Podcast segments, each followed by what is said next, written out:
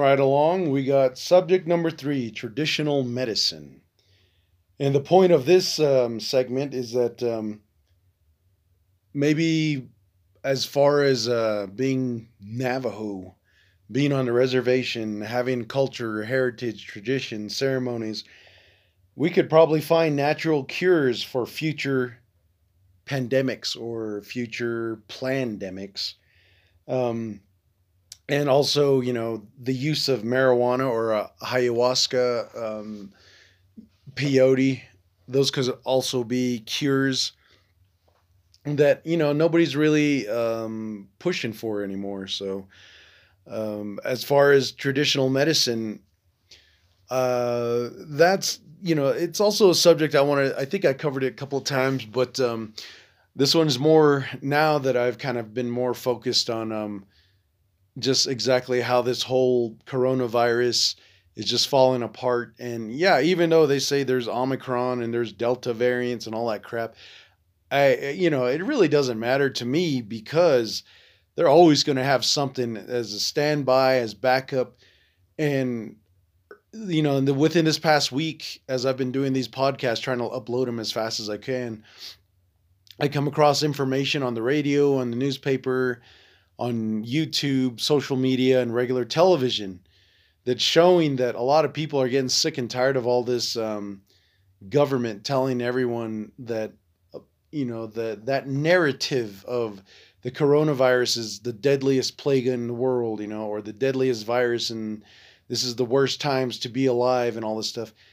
And there's a lot of people who who survived, and they they have their um, survivor stories of how they didn't follow the exact protocols that was set up by the government they found their own ways. They found their own drugs. Um, it, when I mean drugs, I don't mean like illegal drugs. I'm, I'm talking about um, those pharmaceutical fancy schmancy names they give all these different weird, you know, medication and pills and stuff. and um, so one of the real basic medicines that um, that I know helped out my mom was when she got um, I, I already told the story before, but I'll tell it again. Is that when her throat started itching during that height of the coronavirus, she she was worried, you know, because she's an elder now and um, and she's trying to look out for herself. So what she ended up doing was going back to the old school ways of medicine, of healing, and that's where she got the uh, sagebrush and she boiled it, drank it, and the next morning that itchy throat feeling and all those symptoms of getting sick were pretty much gone at that point. And so she kind of kept drinking that and kind of making sh- kept making sure that she would um, monitor herself. And that's where I ended up um, thinking about that. Like, yeah, man, why is all this stuff talk? At the time, the uh, CDC, Dr. Fauci, all that crap, they were talking about finding new um, finding vaccines to fight the coronavirus. I'm like, hey man, if you say so, you know, this is you guys' narrative. This is what this is your show. You guys are in charge. You guys obviously had this plan for many years because why would it go off like the way it has? And you know, and when I kind of stepped back and looked at the way it was all coming out, um, it just it just seemed too much of a, a pre-planned, I don't know, false flag, I guess, campaign. And I remember hearing the story about um, the the first person that got the coronavirus, and it started in New York, and it was a, a lady that came from one of the European countries, man. And they said she was being quarantined. She was the first one I was like, oh, okay, so this is how it starts then, huh? I was like, okay, well, let's see where it goes from here. The next following months, then they started saying, oh, New York is now infected. New York City, there's they're running out of uh, patients and doctors, and then you know they they really started pushing it, and I was like, oh, it's so convenient for that virus to make its way, and it, it's gonna make its way down this way. Let's see what happens. And then uh, people started posting, oh, the Navajo Nation now has the first case, and I was like that first case, that's I did talk about that, and I think it was in uh, towards the end of season one, or was it uh, season two? But um, the the thing about that first case is that the people who caught it they were related to me through marriage of a relative. So they're you know basically in-laws. And the family tree that family lineage you know when they first caught it they were pretty much unhealthy. And um, not only that but another factor came in with um, where their location was the first um, the first Navajos that caught the coronavirus was in Kayenta. Now, if you know anything about the Kayenta, its landscape and where it's what's out there, there's a uranium mine out there, and if you kind of study the history of the uh, Kayenta people, they're they're very sick. You know, they got um, basically a lot of them had died from cancer. You know, and you know just radiation poisoning or whatever their diagnostic was at the time of their death, that's what it was that was really breaking down their bodies. And then just recently, I saw a video. A friend sent me a video on uh, Facebook Messenger about this cowboy, which uh, I really wanted to write down what he was saying and, and the medications he took and all this stuff. But the one takeaway from what he said was that um, he had a pre-existing condition when when he when he got the coronavirus from people who were wearing masks or face covers. I don't want to say masks, but uh, face covers, and um, they were also um, vaccinated. And the people that he was working with, they didn't wear their face covers, and they didn't get vaccinated, and he was just fine. But the second he was in an area where he he was working with two other people, two other guys with face covers and, and vaccination in their blood. He got sick. He almost died. And the reason why that was is because he had a pre existing condition of cancer too. So he, he was talking to the camera. He goes, Yeah, you, me and you, Dr. Fauci, we need to have us a one on one talk because you've been spreading lies to people. You've been telling them that this certain medication doesn't work and it actually does. And with when when I heard that, that's when I thought about the podcast where I talked about Ron Woodroof and that AZT, and uh, I really wanted to look for all that information so I could bring it up again. But um, just just look it up for season two. It's like towards the last, I don't know, two or three um, episodes of um, it's like 22, 21 or 20 somewhere right there.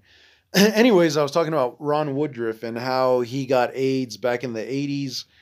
And um, the doctors only gave him 30 days to live, but he ended up um, meeting up with somebody or something. He went to Mexico, I think, and that's where this uh, this guy working in Mexico told him, "Oh, that all that stuff they give you in the United States, it's not it's not going to help you. It's going to make you die faster. So here, try this stuff." And that's how he kind of became. I don't want to say like a drug mule, but he became. Um, uh, he started a, that Dallas Buyers Club where people with AIDS would come over and he'd give them the medication. So, anyways, he extended his life to seven years and then he finally died. The AIDS finally got to him, I guess.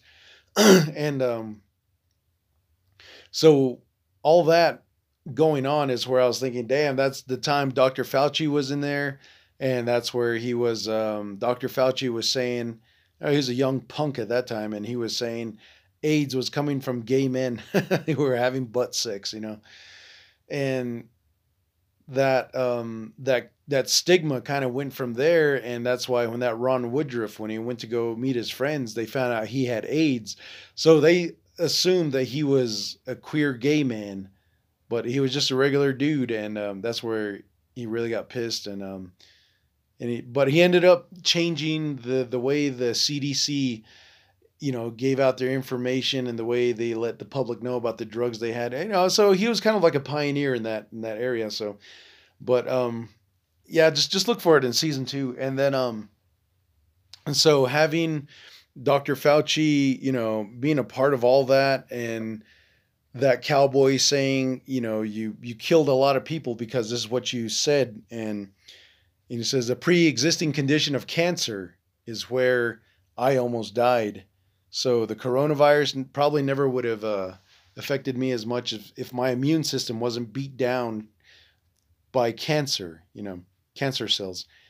Then, you know, you put that together with what I said about over there in uh, Kayenta, and that narrative really got pushed, man, where it was like, oh, it's deadly, it's killing people. And the guy who actually passed away, I, I never really met him, but I, I know who he's related, not related, but he's married to, I mean, his sister is married to one of my family members, but um, I know that family was like overweight, and plus, once I started to realize, or uh, I forgot how I found out that Kayenta had that uh, high uranium uh, floating around in the air, that uranium mine, and I started putting it all together. I was like, oh shit, okay, so they made a um, what do you call that damn thing? Uh, Kayenta, a hot spot.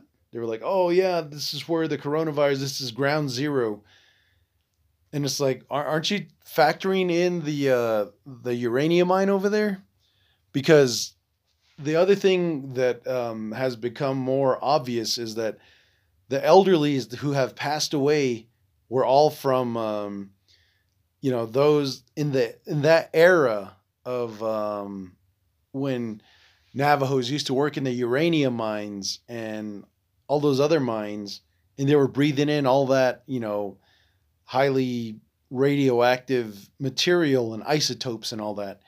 And uh, one of my uncles, he was an old, he was an older gentleman. He was in his 80s. I think he finally died at 87, but he used to work at the uranium mines in Grants, and uh, he was still able to have kids. But two of his sons, or three, two or three of his sons, they can't, they can't, um, they can't have kids uh, low sperm counter. I don't know, man. It was something like that. But once um, once that uranium is in your system, you know, who knows? You know, it, uh, death is always a gamble. It's it's, it's always unpredictable when someone's going to die. But he lasted all the way until like a few years ago, even before the coronavirus hit and all that stuff.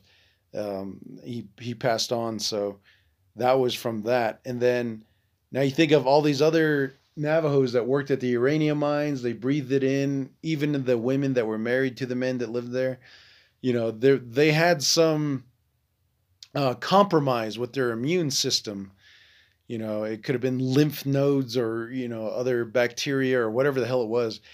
So when they got the when they got the sickness, you know, I was saying like a typical flu. You know, then it got turned into the coronavirus because of all the drugs and the money that goes into the pharmaceuticals. So you start putting all this together and you really see how the uh, narrative is falling apart on the res, but they still keep pushing it. They still keep pushing it. And it's like, look at Jonathan Nez. What what has he done really for the people? Even before he became president, before he became vice president, what was he doing that was out there that he was making such a difference that he decided, oh, you know, I'm going to run for uh, president. You know, he really hasn't done shit. You know, um, there was this lady on Facebook where I put up this uh, picture someone made of a uh, Jonathan Nez where he, he was uh, Xerxes from the movie 300, and they removed the Xerxes original face. They put Jonathan Nez's face right there. And he wrote, I am a generous God. And this lady's like, inappropriate. That's not funny. I was like, well, then you fail to have a sense of humor, you know. So um, it wasn't um, it wasn't that um, I you know was trying to make fun of Jonathan is I just thought it was funny the way someone made him turn out to be like Xerxes, just because right now he's currently you know the the big chief for the reservation. Anyways.